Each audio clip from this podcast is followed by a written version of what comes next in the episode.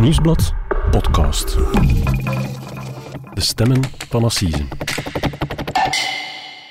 Hallo, mijn naam is Mark Lefman, misdaadreporter bij het Nieuwsblad. En ik ben Cedric Lagast, journalist bij diezelfde krant. En dit is de honderdste aflevering van onze podcast, De Stemmen van Assise, waarbij we u meenemen achter de schermen van elk belangrijk proces. En vandaag hebben we het over de moord op Ilse Uitersprot. Hoe de gewezen burgemeester van Aalst drie jaar geleden een vreselijke dood stierf. En het vandaag nog steeds niet duidelijk is waarom.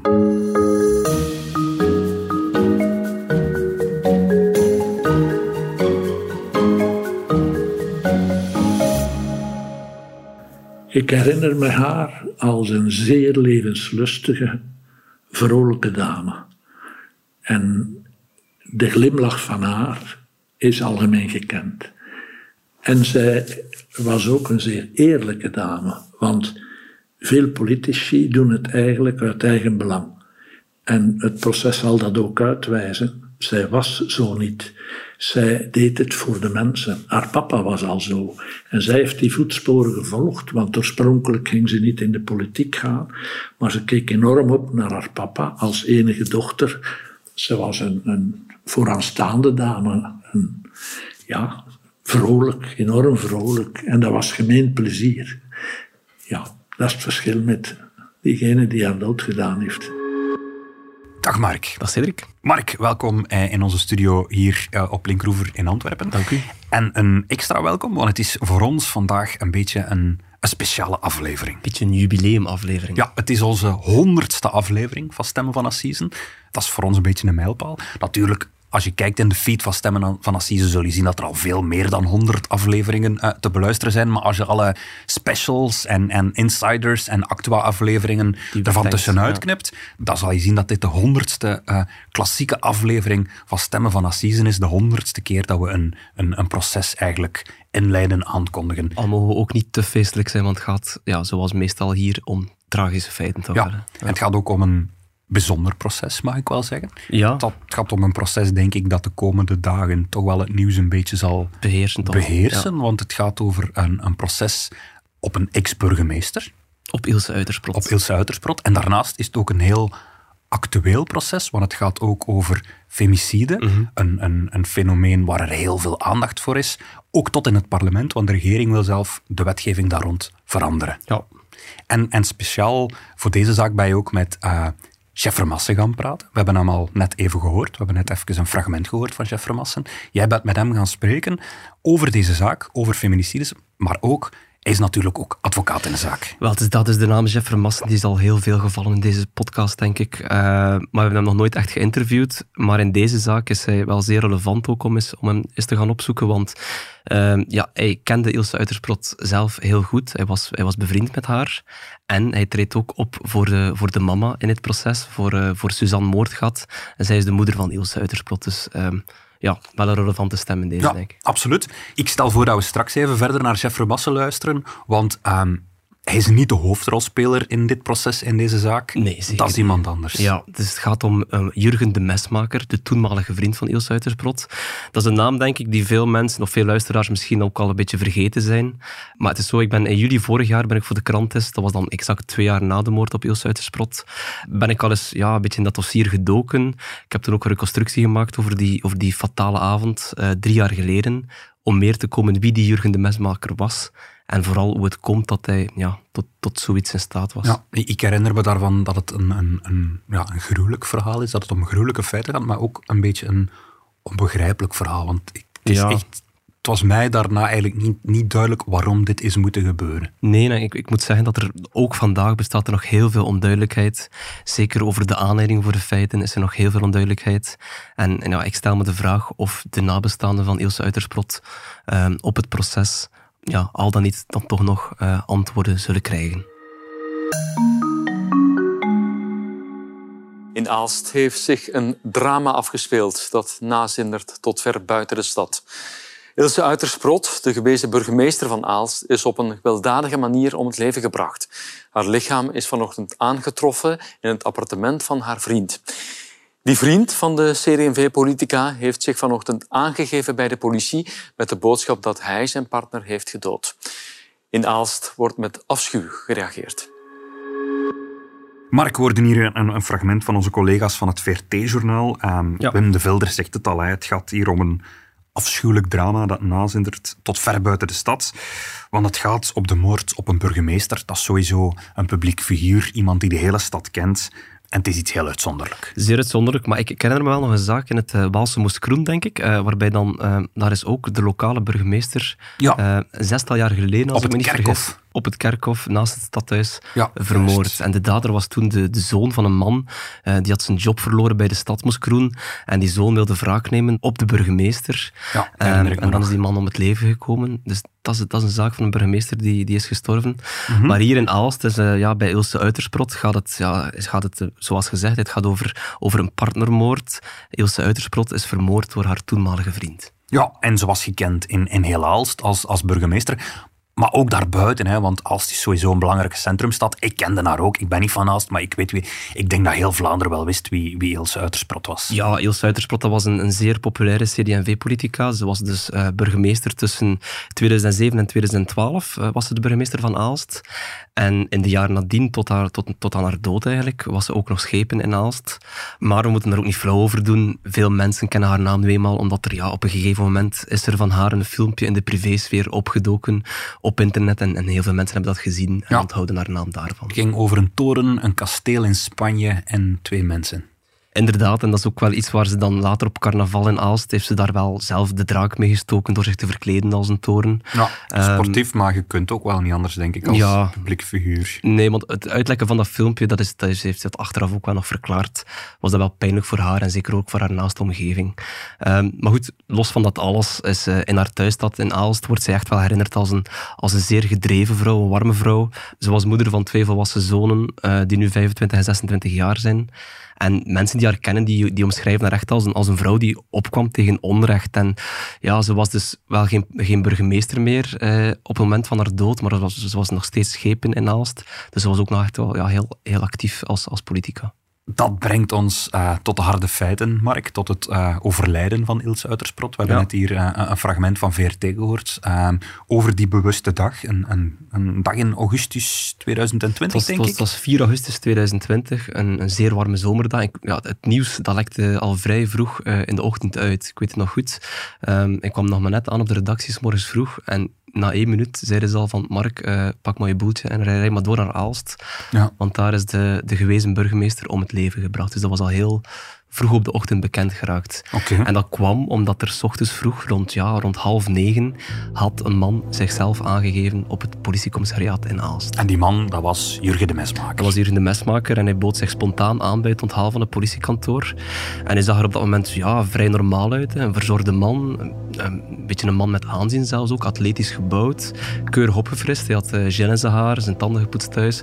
En hij kwam eh, binnen en hij zei van kijk, ja, ik ben hier omdat ik mijn vriendin met geweld om het leven heb gebracht. En, en wisten ze bij de politie op dat moment dat het dan om Ilse Uitersprot ging? Wisten zij dat dat de partner was van Ilse Nee, ze moesten eerst die man natuurlijk eh, identificeren. Dus ja, wat doet die mevrouw aan het onthaal? Die haalt er meteen een commissaris en een hoofdinspecteur bij. En, en, ja, en tegen hen herhaalt Jurgen de Mesmaker... Het klopt, ik heb zo net mijn vriendin Ilse vermoord.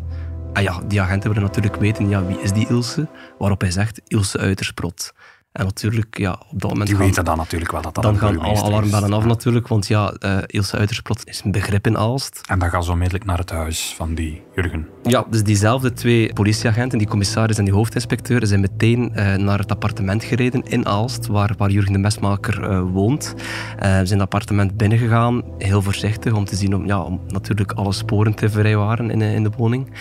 En effectief, in de, in de achterste slaapkamer op het appartement, daar ja, treffen ze op dat moment het lichaam van Ilse Uitersprot aan eh, op bed. En ze ligt in een plas bloed.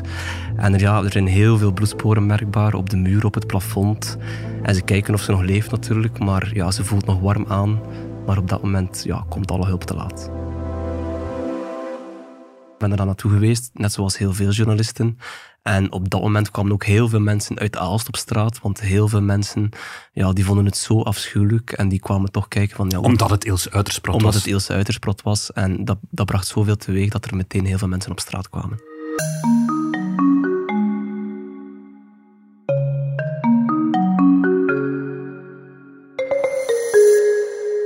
Verdachte is momenteel gearresteerd. Hij wordt uitgebreid verhoord. Volgens de eerste vaststellingen kaderen de feiten zich binnen de relationele sfeer. Uiteraard wat de precieze motieven zijn geweest, dat maakt het voorwerp uit van het gerechtelijk onderzoek. Mark hoorde hier een, een persmagistraat van het Oost-Vlaamse parket een beetje toelichting geven uh, bij de feiten. Uh, in augustus 2020 is dat, uh, kort na de feiten. Ja. En er was meteen een verdachte, dat hebben we al gehoord, namelijk Jurgen de Mesmaker. En dat was um, de partner van Ilse Uitersprot, maar nog niet zo heel lang maar partner. Nee, nee, klopt. Ze waren inderdaad een koppel, maar inderdaad nog niet zo heel lang, nog geen drie maanden zelfs, om precies te zijn. En het is zo, um, Jurgen de Mesmaker en Ilse Uitersprot, die, die hadden elkaar leren kennen op carnaval in 2016 al. Hè. Dat was de eerste keer dat ze elkaar gezien hebben. Mm -hmm. uh, maar dat is vier jaar eerder. Ja, maar toen waren ze nog geen koppel, voor alle duidelijkheid. Want ja, beiden hadden nog andere relaties. Maar in maart 2020, hè, het was dan volle bak corona. Dat was de start van corona, denk ik. De start van corona. Toen uh, hebben ze ja, terug contact gelegd. Uh, en dat ging vooral met chatberichtjes. Hè. Het was ook lockdown, dus uh, er werd vooral chatberichtjes heen en weer gestuurd. En op een gegeven moment, toen de, toen de maatregelen ook versoepelden, zijn ze ook wat gaan wandelen en een keer gaan fietsen. Um, maar dan op 11 mei 2020 zijn ze dan ja, echt formele relatie gestart. Um, al heeft ja, Uitersprot dat niet meteen aan, aan, hele, ja, aan heel de buitenwereld bekendgemaakt. Ah, waarom niet? Waarom mocht niemand weten dat ze... Wat was natuurlijk nog heel pril, hè. Uh, maar voor alle duidelijkheid, haar vrienden en haar familie die wisten wel dat, dat ze een nieuwe relatie had. Hè. Dus Jurgen kwam bij haar over de vloer, bij haar kinderen ook. Um, en ook de beste vriendinnen van Ilse Uitersprot, die wisten alles van, van hun relatie. Maar zij wisten ook wel dat het eigenlijk vanaf begin toch ook niet echt ja, roze geur en maneschijn was. Oké, okay, waarom niet? Goh, het is zo, um, Jurgen de Mesmaker die wordt ja, door kennissen omschreven als iemand uh, die voor de buitenwereld echt ja, overkomt als een, als een charmeur. Iemand die zijn, die zijn partners overlaat met complimentjes. Maar daarentegen zijn er ook wel heel veel mensen die hem goed kennen, die een heel ander beeld van hem schetsen. Die zeggen dat hij eigenlijk echt een, echt een, ja, een vrouwenjager is. Iemand die erop aast om vrouwen in bed te krijgen. En sommigen zeggen dat hij Ilse Uitersprot vooral als een trofee beschouwde. En zij kende die reputatie niet, want ja, ze was burgemeester geweest. Als burgemeester heb je toch een breed netwerk. Je ontmoet heel veel mensen, je kent heel veel mensen. Dan is het toch niet onlogisch dat er mensen naar zouden komen nee, waarschuwen voor die kerel. Van... Nee, maar ze waren natuurlijk nog niet zo heel lang samen. Hè. Ze waren nog maar drie maanden samen. En je mag ook niet vergeten, het was ook in die periode hè, volle bak corona, we zeiden het net. Dus mensen ja, kwamen ook niet echt niet meer buiten. En ze had de, de relatie ook nog niet aan iedereen kenbaar gemaakt. Dus ik denk dat het nog een beetje te vroeg was voor haar om, om die negatieve verhalen over hem te horen. Ze kenden die verhalen over hem. Nee, en, en dat is wel pijnlijk, want ja, uit, uit het verleden van Jurgen de Mesmaker blijkt wel dat hij eh, heel agressief was. Dat hij, dat hij, eh, hij is veroordeeld geweest voor, voor slagen en verwondingen uh, op een eerdere vriendin. Er is sprake van stalking. Uh, er is heel veel sprake van bedrog in al zijn relaties. Serieus wel red flags, om het zo te zeggen, uh, die je graag weet als vrouw, denk ik, als je een relatie begint. Maar die zij dus niet wist, dat die zij nee, niet kende. Ik, ik, denk dat de, dat de relatie ja, best wel goed gestart is tussen die twee. En hè, ik zei het in het begin ook al, hè, dus hier de mesmaker was iemand die, die een goed voorkomen had. Hè. Hij was atletisch gebouwd en zo. Hij had ook een goede job. Hij was uh, vastgoedmakelaar. Um, hij was ook actief in, in de reclamesector. Dus op zich was dat wel een mooi plaatje. Uh, maar ja, we zeiden het daarnet al, het was volle bak corona.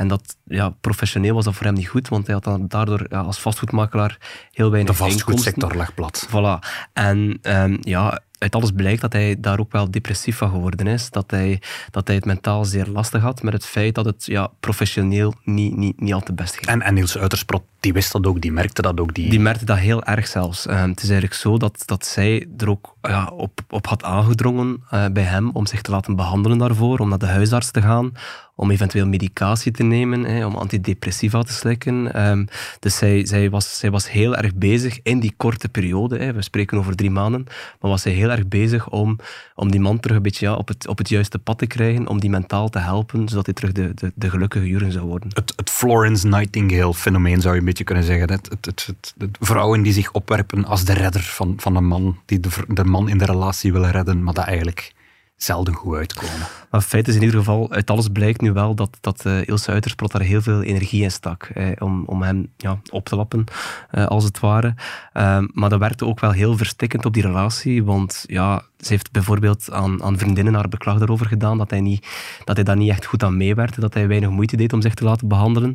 Waardoor zij er ook wel een beetje, ja, toch wel letterlijk aan kapot ging. En wat is er dan precies gebeurd op die, die ochtend in augustus 2020? Wel, dus um, Ilse is uh, s'avonds, dus die was eerst gewoon thuis en die heeft s'avonds rond een uur of zeven, op, op 3 augustus was dat de avond voor de feiten, heeft ze nog uh, afscheid genomen van haar zonen en zei ze van kijk, tot morgen, ik ga, ik ga naar Jurgen toe. Um, en zij is dan naar Jurgen vertrokken, naar zijn appartement. Um, en het lijkt erop dat zij wel de bedoeling had om daar dan de nacht door te brengen we baseren ons natuurlijk op de verklaringen van Jurgen de Mesmaker. Maar over die avond zegt hij zelf, kijk, uh, ze is dan rond half acht s'avonds is ze mij binnengekomen in het appartement. En ze was nogal nors, ze zei niet veel. Ze heeft meteen de strijkplank genomen en is de was beginnen doen. Um, dat lijkt me niet de reactie van iemand die nors is. Nee, maar en, en, en, en hij zegt dan, um, ze is dan ja, die avond er weer over begonnen dat hij zich moest herpakken, dat hij, dat hij meer een vent moest zijn en dat hij moest stoppen met zo te janken. Zo heeft hij het verklaard aan de politie. Dus er was ruzie tussen de twee, maar, maar het is niet dat er een definitieve breuk gevallen was. Nee, als we zijn verhaal mogen geloven, was, was, was de relatie niet afgesprongen of zo die avond. En zij is dus gewoon gaan slapen en was er eigenlijk niks aan de hand. Maar dan, uh, iets na acht uur s morgens, ging de gsm van, van Ilse Uitersprot af. De wekker ging aan. Mm uh, waarop ze dus wakker werd. Ze zuchtte even en is dan gewoon weer in slaap gevallen. Maar, en dat is nu heel belangrijk, Jurgen de Mesmaker, die verklaart over dat moment, zegt hij, op dat moment kreeg ik een, ja, een soort bibbergevoel.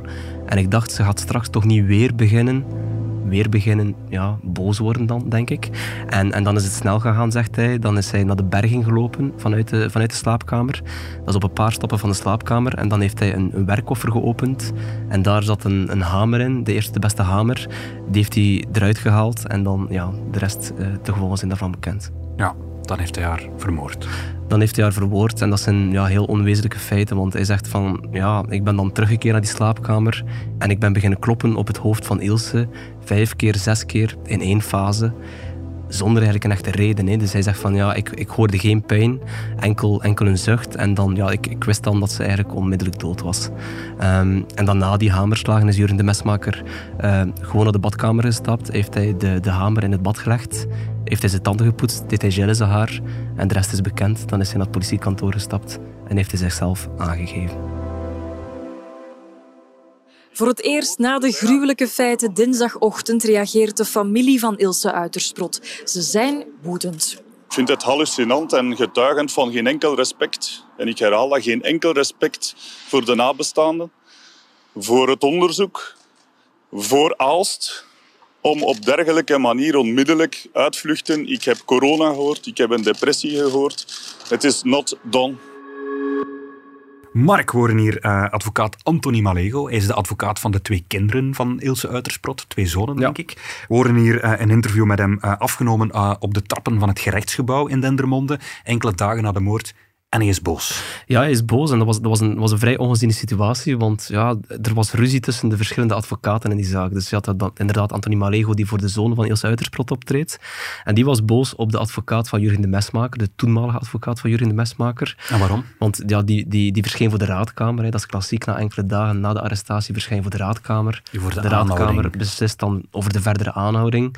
En dan aan de trappen van het justitiepaleis had zij bepaalde interviews gegeven Um, en ja, werden er wat uh, ja, verschillende mogelijke motieven naar voren gebracht. Hè. Niet onbelangrijk, want het is iets dat ik me ook nog tot op vandaag nog altijd afvraag. Waarom heeft hij dat op dat moment gedaan?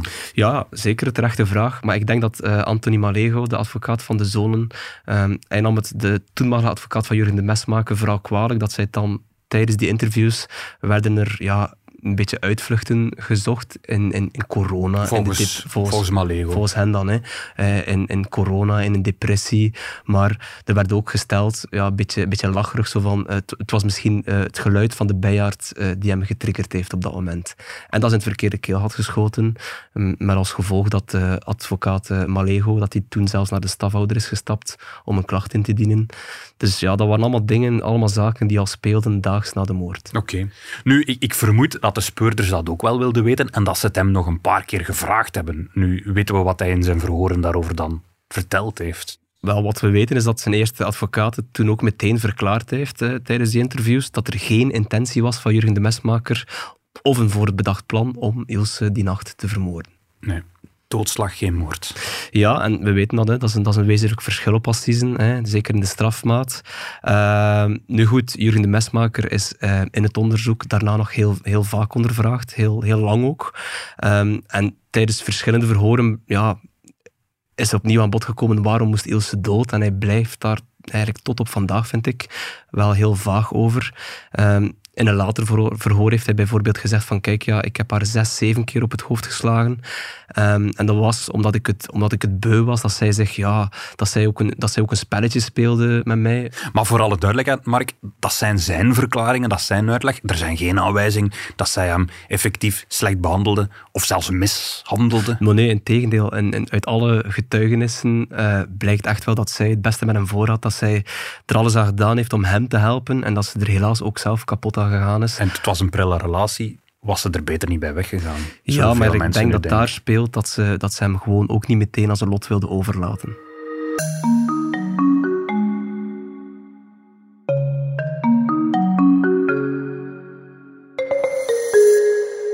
Het proces moet nog komen en we moeten daar fair in zijn. Het is niet nu om het proces al te voeren in de media, maar we kunnen toch wel zeggen dat de mensen ook gaan verschikken en enorm verschieten als ze gaan horen wat er allemaal in dat dossier staat. Meer zeg ik daar niet over, maar ja, daar gaan nog verbazingwekkende ogen getrokken worden over al wat er gebeurd is.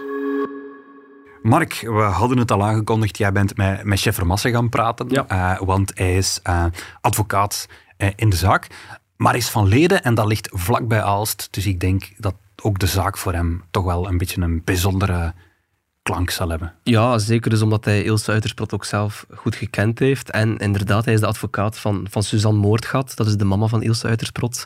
En hij vertelde van, ja, voor haar is dat echt een, een zeer schrijnende situatie. Het is zo Allee, Ilse Uitersprot is in een zeer warm nest opgegroeid. Um, maar ze was zelf twintig toen haar, toen haar eigen vader is overleden, Raymond Uitersprot. Dat was toen de, de burgemeester van Aalst. En zij heeft hem een beetje, ja, zij is een beetje in de voetsporen getreden van haar vader. Ze is haar vader opgevolgd en ook burgemeester ja, geworden. En, en, en, de mama, Suzanne, die was eigenlijk altijd de steun en toeverlaat van Ilse Uitersprot. Uh, die, die, ja, die, die hadden een heel goede band met elkaar. Um, dus Hoe is de mama? Is 84 en, en die vrouw heeft het natuurlijk ja, bijzonder zwaar nu dat ze haar dochter heeft verloren op die manier. En volgens Jeff Vermassen ziet ze ook wel enorm op tegen het proces. Het treft mij zeker, te meer dat ik haar gekend heb. Eh, bijna nooit komt een assisezaak voor waar het slachtoffer mij bekend was. Wij leren de slachtoffers kennen door het dossier te lezen. Maar hier natuurlijk, ik heb haar gezien met carnaval. Ik heb haar gezien als ik moest eens een vraag stellen voor een cliënt. Dus ik ken haar. Ik ken haar van dichtbij op dat punt. Natuurlijk, wij gaan niet als getuige optreden, wij zijn advocaat. Maar het doet u toch iets van een persoon die je eigenlijk zelf gekend hebt. En ja, ook het feit dat haar moeder nu mijn cliënte is, dat is zo een, waardige dame die op haar leeftijd, want als je in de tachtig jaar bent, dan heb je toch al wat achtergrond van je leven.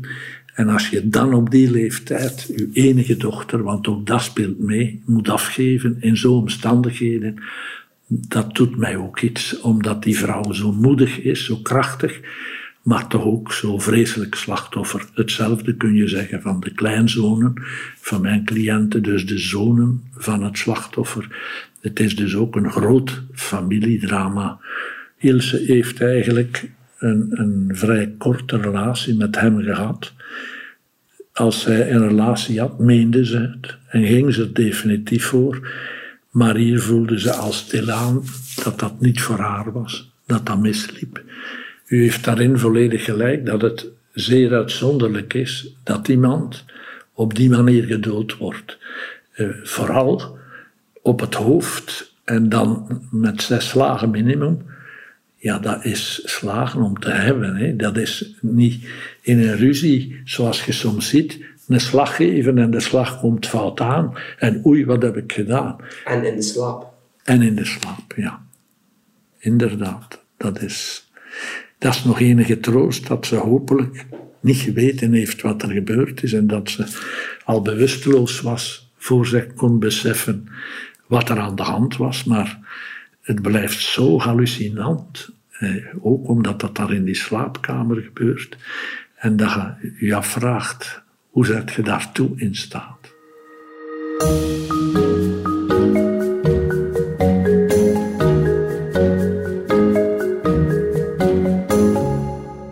Mark, Jeff Vermassen is er helemaal klaar voor, denk ik. Ehm, heeft hij jou ook verteld wat hij zal pleiten op zijn proces? Nee, dat niet. Hij laat nog niet eens de kaarten kijken. Chef Vermassen is een ervaren advocaat, uh, een van de bekendste strafpleiters met, met meer dan 100 assisenzaken op de teller. Uh, en hij zegt, ja, eh, het proces dat moet in de rechtszaal gevoerd worden.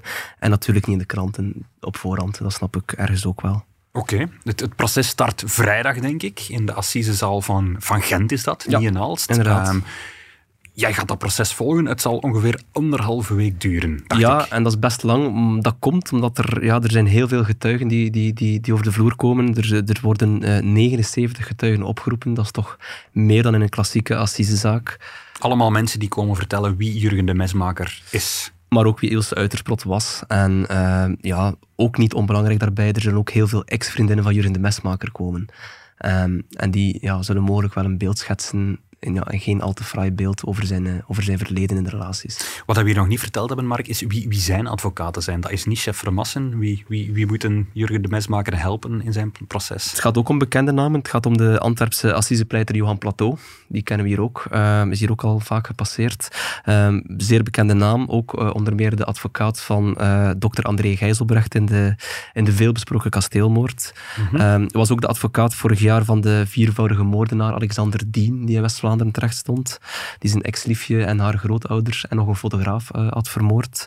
Ja. en hij pleitte dat proces samen met, uh, met een zeer jonge medewerker, Brecht Horsten.